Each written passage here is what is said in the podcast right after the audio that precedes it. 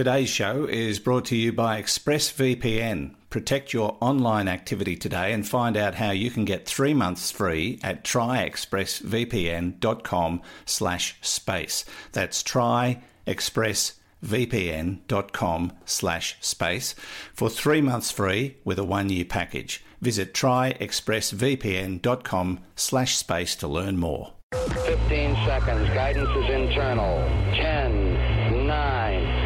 ignition sequence start. Space Nuts. 5, 4, 3, 2. 1, 2, 3, 4, 5, 5, 4, 3, 2, 1. Space Nuts. Astronauts report it feels good. Hello, once again, and thank you for joining us on the podcast we call Space Nuts. Uh, several hundred, maybe thousand to a pack these days, so I think we're going to have to just make smaller packs because you know carrying around a pack of um, 10,000 space nuts is just it's not feasible. Uh, we'll work on that. Um, but uh, yeah it's great to be with you once again. Uh, after trial and tribulation and travel we finally catch up with one professor fred watson. Hello fred. Hey Andrew, how are you doing? i'm really well. Now you're sitting near a very small rock that um, was discovered in 1873 in central Australia uh, and was dubbed by a surveyor named William Gosse as Ayers Rock. But in 1993, the dual naming policy of the then government uh, had its name changed to the Aboriginal word of Uluru, one Yeah. of the great wonders of this country.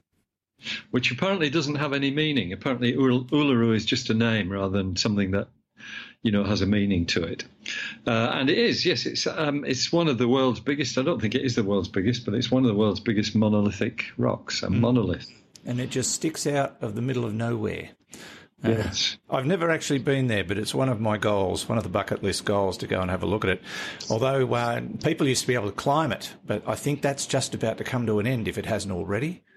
It's it is. It comes to an end very soon. Um, Um, are you and Marnie going to have a crack? Um, certainly not. No.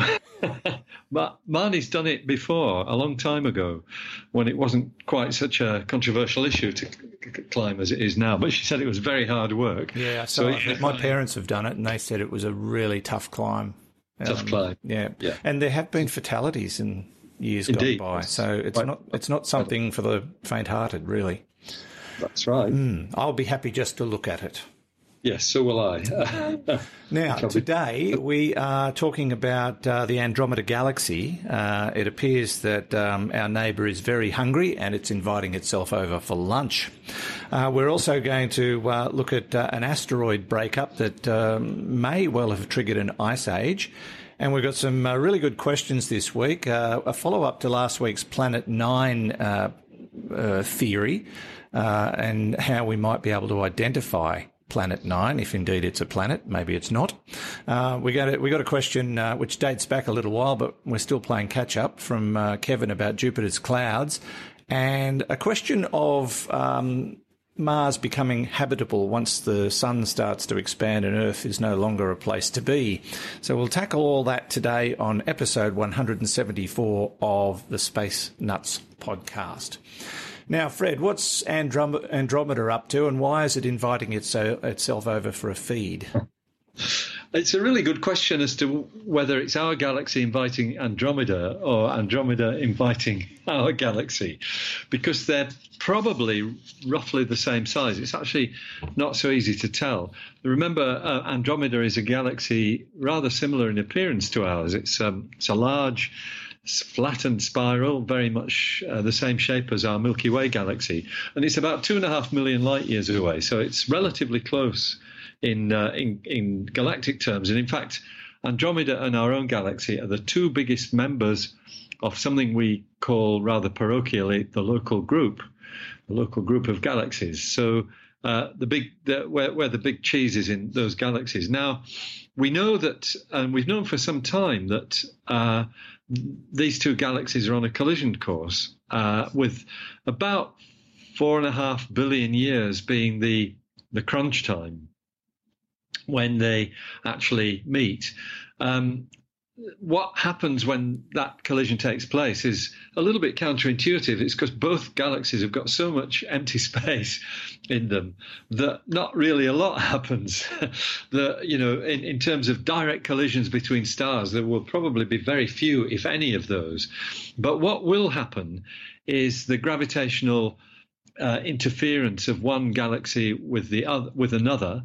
Uh, this probably will work for both galaxies because both Andromeda and ourselves are pretty rich in hydrogen, uh, the raw material of stars, that the collision uh, of these two hydrogen rich galaxies will almost certainly set up shock waves uh, as they come together, which will probably uh, uh, promote a burst of star formation. So there should be a lot of celestial fireworks in four and a half billion years' time. Quite a long time to wait, but your, your, diary probably goes that far. Mine certainly does. Take a few um, more vitamins, we'll be right. that's right. So, excuse me. So that's um, that. that's part of the story uh, that's come from some work done by colleagues of mine in uh, in uh, here in Australia. Um, uh, this is a study that is led by uh, uh, Dougal. God, I'm getting, getting his uh, first name wrong. Um, it's my wife does that to me all the time, Fred. It is Dougal. It's Dougal Mackay or Mackay, depending on whether you anglicise it or sorry, Scottify it or, or Australise it. Uh, he's he's at the ANU. Dougal's at the ANU, but he's working with uh, Geraint Lewis, who's a, a, friend and colleague from the University of Sydney. Geraint, of course, a good Welsh name, so you've got a good Scots name and a good Welsh name yeah. there together. Uh, they've done this work, uh, which is published in the uh, that prestigious journal Nature, um, and found evidence of uh, the Andromeda galaxy growing by consuming other smaller galaxies as long ago as 10 billion years ago. Um, we know that our own galaxy has gobbled up smaller galaxies. In fact, it's in the process of doing that now with the two Magellanic Clouds, which are kind of both on a death spiral within uh, w- within the halo of our own galaxy, uh, being stripped of their stars by gravitational interactions, and those stars will find their themselves part of the of the halo, the spherical halo uh, of stars that surrounds the flattened disk of the galaxy. So, um, what uh, Geraint and Dougal have done is looked at globular clusters in the Andromeda galaxy. Now, globular clusters are sort of more or less spherical clusters of stars. They were first identified by William Herschel back in the late uh, 1700s. Um, he uh, gave names to a lot of things, and globular clusters is one of the classes of objects that he named. Um, the we believe that they are. We now believe that they are the sort of stripped down nuclei of dwarf galaxies. Um, in other words, they they once had a, their own large retinue of stars, not a hundred billion or so, like the two big galaxies, or several hundred billion, but more like a you know few billion perhaps uh, to make up a dwarf galaxy. so excuse me, I'm losing my voice as you do when you come to Uluru. Um, the, uh, the, the the studies that um, Geraint and Dougal have done have identified two globular clusters which they believe are probably the stripped down remains of dwarf galaxies that were eaten, as I said, about 10 billion years ago by, uh, by the Andromeda galaxy. But what's really interesting is that they are in uh, the, the, globular clusters are in orbits around the Andromeda galaxy, but the two orbits are at right angles to each other, and that suggests that the the two dwarf galaxies that were eaten up by Andromeda came from two different directions at right angles to one another. And that kind of strikes a chord because we believe that uh, the underlying framework of, of the way galaxies are distributed in space is something we call the cosmic web. And it's basically a, a scaffolding of dark matter, if I can put it that way, which uh, it, which the hydrogen congregates to because of the gravity of the dark matter. And in in doing that, then you get galaxies formed under, under their mutual self gravitation. So the suggestion is that these two globular clusters have come from two different bits of the cosmic web, if I can put it that way. The cosmic web's like this giant honeycomb almost of, of dark matter. And if you imagine galaxies being strung out along the cosmic web, and then there's Andromeda sitting perhaps at, at a place where two of these web like stru- uh, structures come together, that is why you've got this, uh, you know, these two globular clusters in orbits at right angles to each other. And so what they're suggesting is that uh, each of them uh, is symptomatic of a feeding frenzy by the Andromeda galaxy, but two separate ones, which might be separated by billions of years. Mm. There's still work to be done on this, but it's a really interesting idea. And the question remains what happens in four and a half billion years' time when we intersect with Andromeda? and You've already said we're already consuming uh, some of these dwarf galaxies. So yeah. Andromeda's doing the same thing. But when you put two heavyweights together, what is what is the uh, what is the effect? Well, they beat one another up basically because yes. they're pretty well matched, and so um, there's some there are simulations on uh, on the web showing what will happen to these two giant spirals when they are come they, together. Are they likely to merge permanently or pass will, through each other? Yeah, they will merge permanently, but it, it will be a long and painful process because what will happen at first is they'll the stars will pass through uh, their stars will pass through one another, um, and um, you know so effectively one galaxy moves through the other, but uh, it doesn't leave either of them unscathed because it pulls the spiral arms out into almost straight lines. It kind of unwinds the spiral arms of the galaxies uh, in a way that we can see elsewhere in the universe where there are other pairs of galaxies that have collided. There's a very well known pair of galaxies called the antennae because they look like the antennae of an ant. Uh, and they've got, you know, the strings strings of stars um, strung out along the antennas. So that will be what our galaxy, the, the, the merged pair look like after, you know, maybe a billion years or half a billion years after the collision. But eventually they'll all come back together and you'll get a really messy uh, single galaxy made out of the two. And probably, and here's another interesting aspect of this. Uh, the, the black holes, the supermassive black holes at the center of our two galaxies will combine. Ah. Uh, that itself will. So that's unavoidable. That's just going to happen. I think that will happen, yeah, especially if there's something like a direct hit. And that's the way it seems to be at the moment, looking at the, the future. Wow, fascinating. Uh, yeah, well, you know, we'll just have to be patient while we wait for this to happen, so we can we can see it all. It'll it'll it'll change the sky even before the the, the, the conglomeration happens. I imagine that um, you know anyone or anything that's around at that time will we'll see the sky completely differently to the way we're seeing it now. I, I would imagine.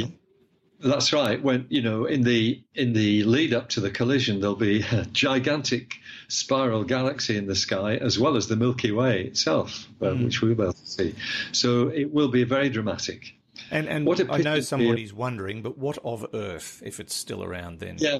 So there has been a suggestion that um, you know Earth will pass through all this unscathed. Of course, by then it's Earth's getting pretty warm because the sun's turning into a red dwarf, sorry, a red giant by then. Yeah. And I think that's we're going to talk about in one of the questions. But um, it would be bad luck for the sun and its family of planets to be flung out of the this uh, merged galaxy. But it's not impossible because there will be stars that will be flung out into space. I'm sure. It sounds like a corporate takeover. exactly so. Uh, on a universal scale. Hmm. Yeah. All right. Well, we'll just have to be patient and, and watch that one very, very slowly. You're listening to Space Nuts with Andrew Dunkley and Fred Watson. Now, let's take a little break and find out more about our sponsor, ExpressVPN, rated number one by TechRadar. Uh, this is the one I use. I've been using it for a couple of years and I love it. When I joined ExpressVPN, they were, they were brand new, uh, new to the market, but uh, I read a lot of reviews and did a lot of comparisons. And there was just something about their, their business model that I particularly liked. And a couple of years down the track, honestly, can't complain. Their interface is very easy to use. Their their service is second to none. Uh, I've had to contact them a couple of times about um, certain things that I wanted to do, and they were brilliant. So, you may be wondering why I do need a VPN at all. It's all about privacy. Uh, do you really want big tech companies, governments, and others knowing uh, what's going on with your online activity? Even if you're having nothing to hide, it just feels downright creepy. Uh, I think you'll agree. And governments are getting more and more interested in what you're doing every day. And so, yeah, protecting your privacy is what VPN is all about. And how often do you uh, run across websites that you want to get information from only to find that they're geo blocked? This is becoming an increasing problem, but ExpressVPN solves that problem for you. Uh, now, if you go to our special URL, you'll see quite a list of things this service can help you with, things you may never have thought of before. As I say, it's the one I use, secure, fast, and it just works. Uh, so protect yourself online today and find out more about how to get three months free at tryexpressvpn.com slash space. That's T R Y E X P R E S S V P N dot com slash space for three months free with a one year package. Try expressvpn.com slash space to learn more, and you'll find the link details in the show notes and on our website. Now, back to the show. Zero G, and I feel fine. Space Nuts. Now, Fred, uh, as we have been doing each week, uh, just a, a, big, big thank you to our patrons who put a couple of dollars in each month to support the podcast. There are 56 of them now. And we have a question from one of our patrons, which we'll be answering shortly or endeavouring to do so. Uh, so thank you to everybody who uh, has has uh, decided to join us and um, and just put a few dollars each month in to uh, keep the podcast going. We really do appreciate it. It's a wonderful gesture. Uh, it's certainly not uh, something you have to do, but the fact that you want to do it, um, it's very humbling, and we we greatly appreciate it. So thank you very much. And uh, more to come uh, with um, those who join patreon.com slash space nuts because we're uh, we're working on value adding i guess is the best way to uh, to put that. So um, thank you again. And of course if you do want to do that uh, go to patreon.com slash space nuts and um, choose choose whatever level you want to join at it's uh, it's not expensive at all now, Fred, we are going to look at this um, particular asteroid smash up, as they're describing it, which dates back 460 plus million years. And now it's thought that this particular event may have caused an ice age on Earth. That uh, that sounds rather unusual or interesting, or both. yeah, it's. Um, I mean, when, when, we talk about asteroids, we uh, particularly prehistoric ones like this, we uh, we think of the dinosaur smasher, the dinosaur asteroid collision, mm. which happened 66 million years ago, and uh, basically an asteroid hit the surface of the Earth, something maybe about 15 kilometers in diameter, and the debris from that explosion, very of from, from that impact, very quickly uh, blanketed the Earth with dust and debris and caused a sudden drop in temperature. And this is a drop that you know might have only taken um, months or even days or weeks rather than years or decades. It was very quick, and it's that that uh, caused the demise of the dinosaurs because they basically had nowhere to go. The, the, the thing happened so quickly that um, uh, you know their environment was effectively totally destroyed. Yeah, that's but, why goldfish die. People pour cold water into a fish tank. It's the same thing. There you go. There you go. A little bit of um, uh, um, uh, folklore from Andrew Dunkley. Don't pour cold water into your fish tank. No, they need to acclimatise. It's got the same effect as the asteroid had on the dinosaurs. But this is a different sort of collision. This There is evidence, um, and I'll come to that in a minute, but there is evidence that about 466 million years ago, well, 400 million years longer back in the past than than the dinosaur demise, there was not a, a, collision of an asteroid with the Earth, but a collision of an asteroid with another one, uh, probably a smaller one. Ah, uh, hence the smash up. yeah, the big one is thought to have been 150 kilometers in diameter, which is actually 10 times the diameter of the astro- of the one that killed off the dinosaurs. So you've got this object, 150 kilometers in diameter. Something runs into it. Probably it may even have been one as big, but you know whatever it was, there was an impacting object, which effectively demolishes the the big asteroid. Uh, reduces it to rubble. So um, the uh, that basically has a number of effects, um, but the bottom line is it fills up the inner solar system with dust. Um, so there's some interesting numbers here.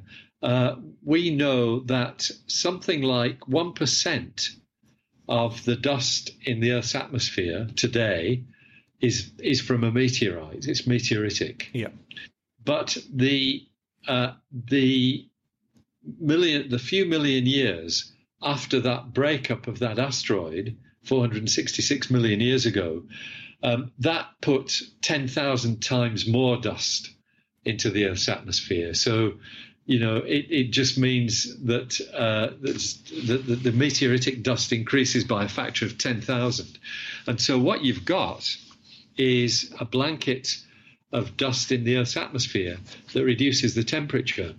Uh, what you also have is uh, is dust in the inner solar system, uh, which uh, reduces the amount of sunlight that's coming from the sun to the planet. So you've got a double whammy here.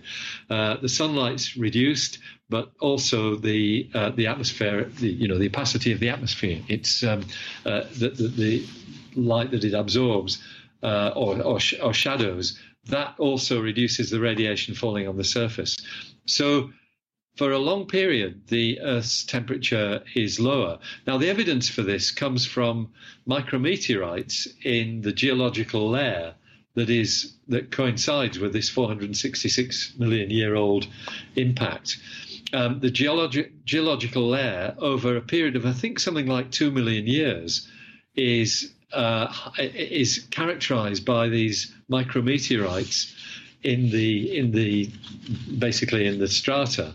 Uh, I think they are approximately the size of a coin. They're quite small. They're just little bits of debris, but they tell you that there is also dust um, dust in the uh, in the uh, in the atmosphere. Uh, uh, sorry, as well as the dust in the atmosphere, there's there's micrometeorites. Somebody's ringing me there, so I'm just sending a message. so I can't talk to you. That's why. I'm, that's why I'm blank. Yeah. If you um, want to get a phone call, start recording a podcast. A podcast, yeah, exactly. Quite so. so, um, and of course, people like me are hopeless at multitasking. I can't talk and think at the same time. Um, so, yeah, so micrometeorites are, are, what tell you that there was a lot of stuff in the Earth's atmosphere because that's found its way into the geological record. Mm-hmm. Uh, but it's a slow process. This is the key thing. Um, and that uh, is the really interesting part of this story because, yes, uh, exactly as you've said, it, it basically created an ice age. But that ice age was so gentle and slow in coming that, unlike the phenomenon where the dinosaurs were wiped out, what happened is evolution was ahead of the ahead of the game. Uh, so um, species evolved in um, because of the fact that the temperature was cooling, they evolved to cope with that. And actually, instead of an extinction, you get what is known in the trade apparently as the Great Ordovician biodiversification event, or the GOBE Great Ordovician Biodiversification Event. And that's telling you that there, there were more species uh, you know, a huge blossoming in the number of species. Uh, one author commenting uh, in this on on the Cosmos uh, web page is actually Richard Lovett, who's always got away with words. He talks about their um, you know, not a mass extinction, but an evolutionary kick in the pants for life to adapt. Um, and that's what gave you this this GOBE, the Great Ordovician. So, in, in real terms, it was the opposite to the dinosaur asteroid, yeah, right. and, and, it was a slow burner, and life kind of just exploded as a result of the effects of this. Yeah. That's, that's right. Which is a bit counterintuitive, but um, people seem to, you know, the, the, commentators on this work who are not connected with it, uh, they seem to like the idea. They think that's a really good, uh, a really good explanation for this biodiversification event that until now I think has has lacked um, a, a, mechanism mm. uh, that would have caused it. So really interesting stuff. And as you said, you know, counterintuitive. Uh, although uh, there is a big difference between a uh, between an asteroid hitting the Earth. Uh, and two asteroids colliding in between Mars and, and Jupiter in the main asteroid belt. Now, some, as you said, some of that dust ended up in, on Earth and cooled the planet and ice age and blossoming life. Is there still evidence of that collision around us outside the planet? It's in space. Yeah. Um, I don't think there is. Um, I think what would have happened. I mean, 466 million years is a long time for the dust to dissipate through the, you know, it, the, the, the rubble essentially uh, it, it, was thick for a while, but now it's clear. It's a bit because like we, we passed through the remnants of comets. That's, I guess, what I'm getting at. Yeah, that's right. Which, but you're talking there about you know decades or hundreds of years. Yeah. the, the dust clouds. This is millions. This is millions of years. So it's it's a bit like those dust storms that whiz by your city. We had one yesterday. Day, and there was, yeah, there was a dust storm on its way. There's a city down the road from us called Orange. We're thinking we need to change names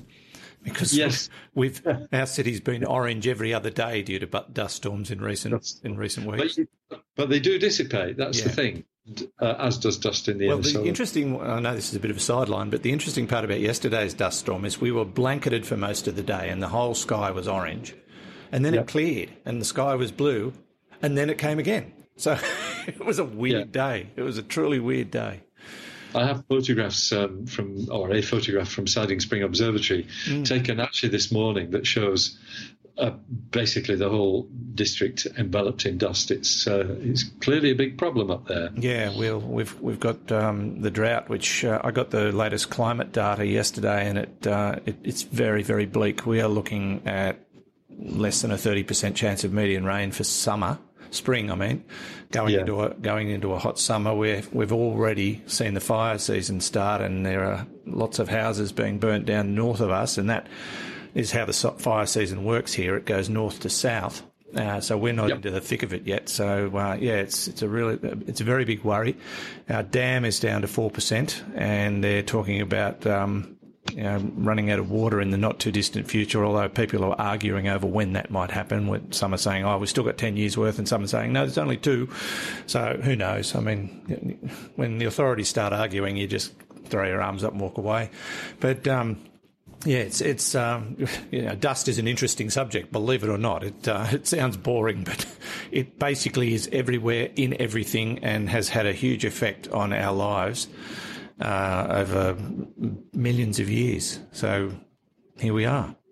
And we continue to get dusted out. Um, I, I, think the government should invest in giant space vacuum cleaners and then we'll be fine.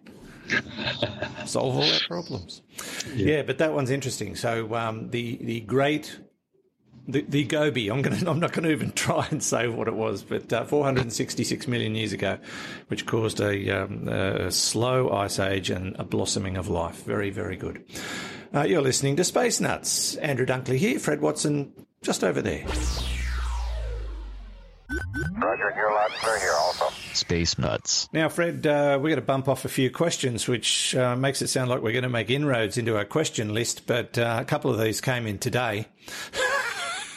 and uh, one of them came in uh, in 2001, uh, and we'll, we'll we'll be bumping those off. But um, yeah, we've made no inroads into lessening the size of the question list, but we will. Uh, probably do another episode soon where we just tackle questions. Uh, so um, stand by. Uh, if you have sent us questions, chances are it will get on. But if it's been answered in another episode because someone else asked a similar thing, we we tend to skip it. So uh, if you haven't heard your question answered, chances are someone else asked it and it was answered in an episode that you may not have heard yet or you might have missed or something. So start at one, just work your way through it, catch up to 174 and you should, it should be covered. Fair enough? Probably not. Anyway, let's, uh, let's move on. Uh, now, our first question comes from a, um, um, someone who who actually asked the question through uh, Patreon, Fred, and uh, it reflects on last week's episode when we talked about what Planet Nine could be. We've been looking for a planet, but now they're thinking it may not be a planet. It could be, you know, uh, a black hole or or a um, what was the word we used? Primordial black primordial hole. black hole. So uh, this comes from David Finlay, and thank you, David, for your um, um, question and and for being a patron too. Uh, he said. Um, Re 173, episode 173, Planet 9. Would such a black hole moving across the star field produce a detectable halo? I recalled the old dark matter concept of uh, machos and uh, IIRC. I'm not sure what he means there. I might be pronouncing it wrong. Uh, there were surveys looking for them against background star fields. So, what do you think of that? Yeah, so it's a good question. Um, this it's so exactly as uh, uh, I'm sorry, I don't have uh, this email in front of me, so I've forgotten his name. David. Tell me, David. Exactly as David says. Sorry, David. I'm um, I'm sitting at, uh, a long way away from Andrew.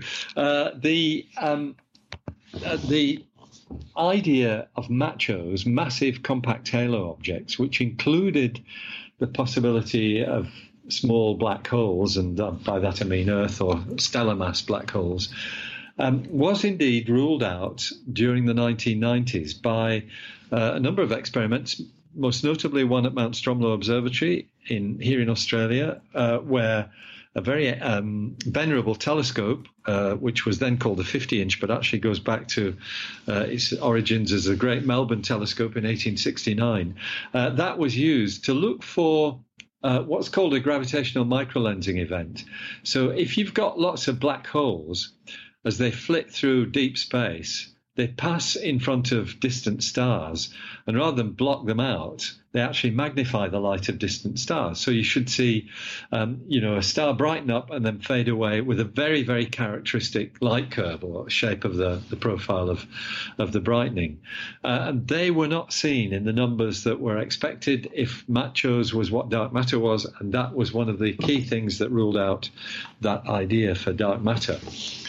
The situation with uh, Planet Nine being a microscopic primordial black hole is eh, probably different, but not that much different. The, in order for this microlensing process to work, you've got to have very great distances between the the lensed object and the lensing object, if I can put it that way. In other words, the background star uh, and the foreground black hole or whatever it is, they've got to be a long way apart, uh, as do, do we as the observer on the Earth. Now, that would not be the case with uh, with the Planet Nine hypothesis um, if it was a, a primordial black hole uh, of a few Earth masses rather than the planet.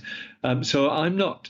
Um, I, I'm not uh, certain of what the effect would be given the geometry, given the distance from ourselves to this hypothetical object and the distance from that to the star behind it, which is being lensed.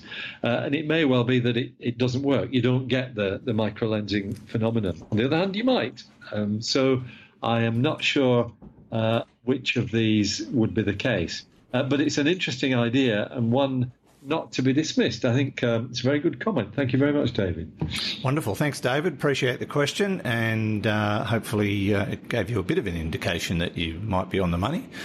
Uh, yeah, it's. Uh, it's yeah, but they keep looking. They'll find this thing eventually, and then we'll go, ah, right. Yep. We, Should have known that's what it was. Should have guessed. Yeah, and we probably have.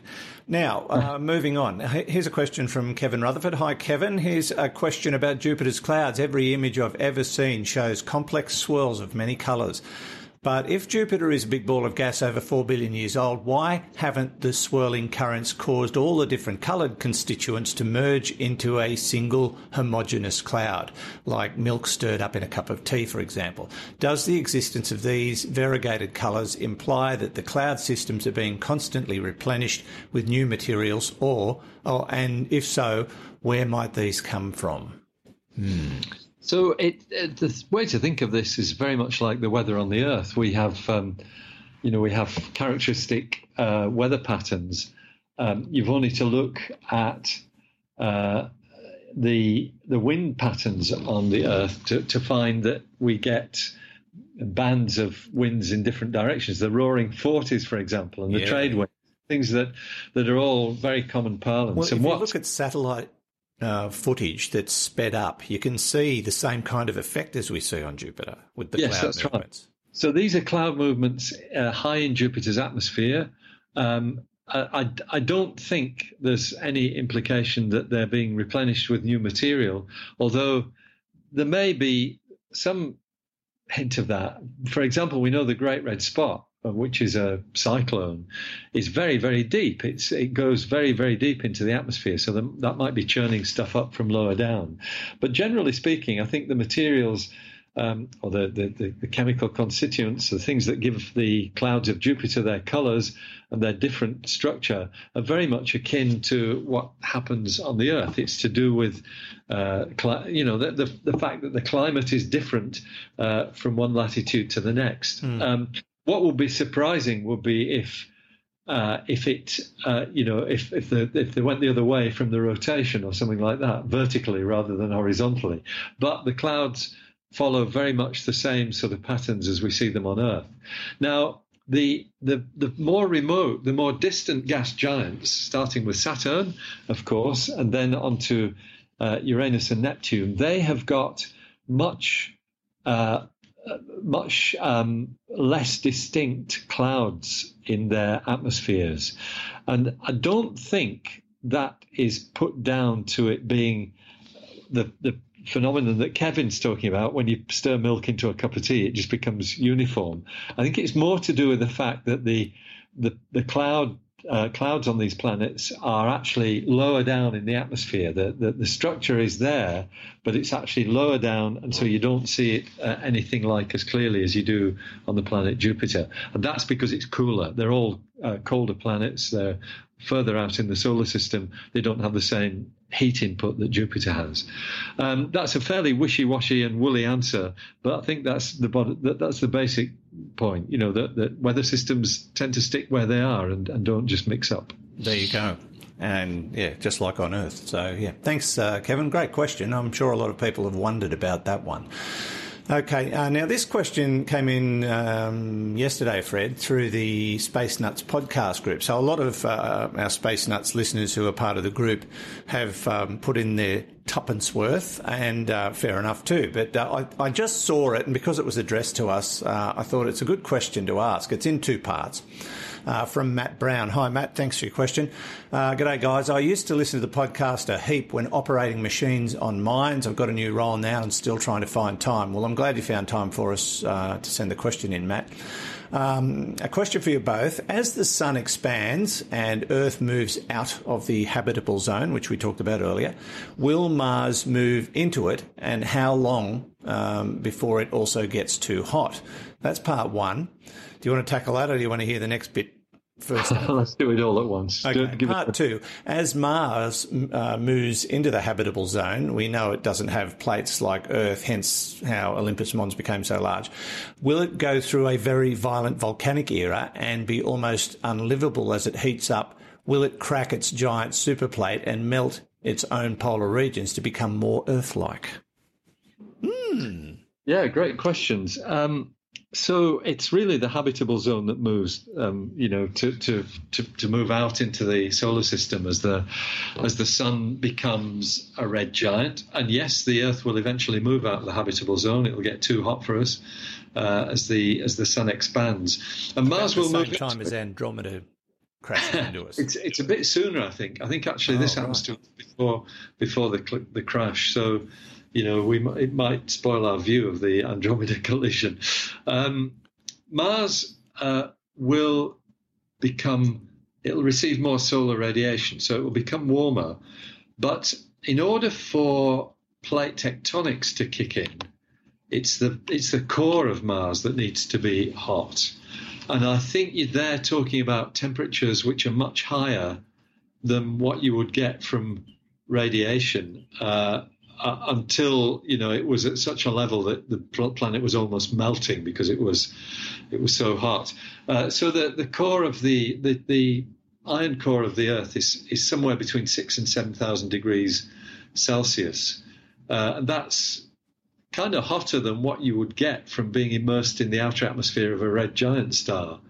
So it's unlikely that you'd kick in plate tectonics um, until Mars was almost being swallowed up by by the uh, by the by the bloated sun.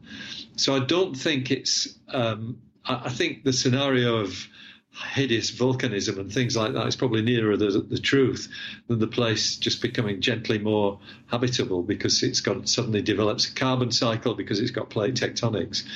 Um, it, uh, Mars is an interesting case. You know, we talk about terraforming Mars, but uh, the fact is the planet's too small to hang on to any kind of gases that will be useful to us as humans. Mm. They're, they're, just too small a world. So, and and I think uh, subtle effects like that will probably still be in play uh, if Mars was being heated by by the sun uh, in this early red giant phase. So, I, I think I don't, I don't think Mars is ever going to offer. A, a really good holiday destination for people who are trying to escape the the desert landscape of the Earth uh, in this post-apocalypse era.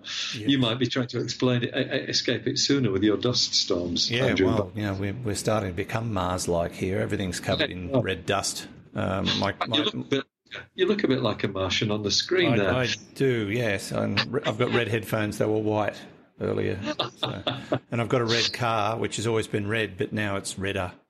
So yeah. it's um, unfortunately it's just something we can't avoid. Uh, but yeah, it's a good question. Um, I, I, suppose the only way to make Mars habitable would be to create microclimates artificially, so um, domes and things like that. Perhaps if yeah. technology allows in the future, yeah.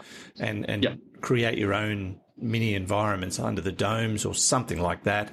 I don't uh, doubt that the day will come where there'll be hotels on Mars. It'll be a hol- it will be a holiday destination. Um, I, I, think that that time will come. Uh, I, I, heard today that uh, was it Boeing uh, was going to inject some dollars into space tourism. So everyone's trying to get in on this. It's becoming a big thing. Indeed, that's right. Yeah. And, and uh, thank you very much for your question, Matt. Much appreciated. And thank you to everybody who's listening, listened and contributed. And don't forget the podcast group. If you want to, um, you know, mix your ideas with uh, fellow space nuts, uh, you can do that at the uh, Facebook uh, Space Nuts podcast Facebook group. The Space Nuts podcast group on Facebook. Good grief. We've got to think of a better name. Anyway, we're, we're stuck with it now. So, um, uh, but I, I, do keep an eye on it and I occasionally do comment there. So, uh, they're having a lot of fun, Fred, I must say. Uh, thank you, sir, for your contribution this week. Enjoy Uluru. Yes, I will. Thank you very much. And, and um, catch yeah, up we'll with catch you real soon. Week. Yeah, sounds good. Thank you very much, Andrew. I think we just did an, uh, um, uh, what do you call it? Um, the the and the, the, crashing of the asteroids into each other finish. I think we just yes, did. that's right. Yeah, the collision ending. Yes. All right. Thanks, Fred. We'll see you soon. See you later. See, that worked. And from me, uh, thanks again. We'll catch you on another edition of Space Nuts. Space Nuts. You've been listening to the Space Nuts podcast. Subscribe to the full podcast on iTunes and Stitcher or your favorite podcast distributor. This has been another quality podcast production from Bitesz.com.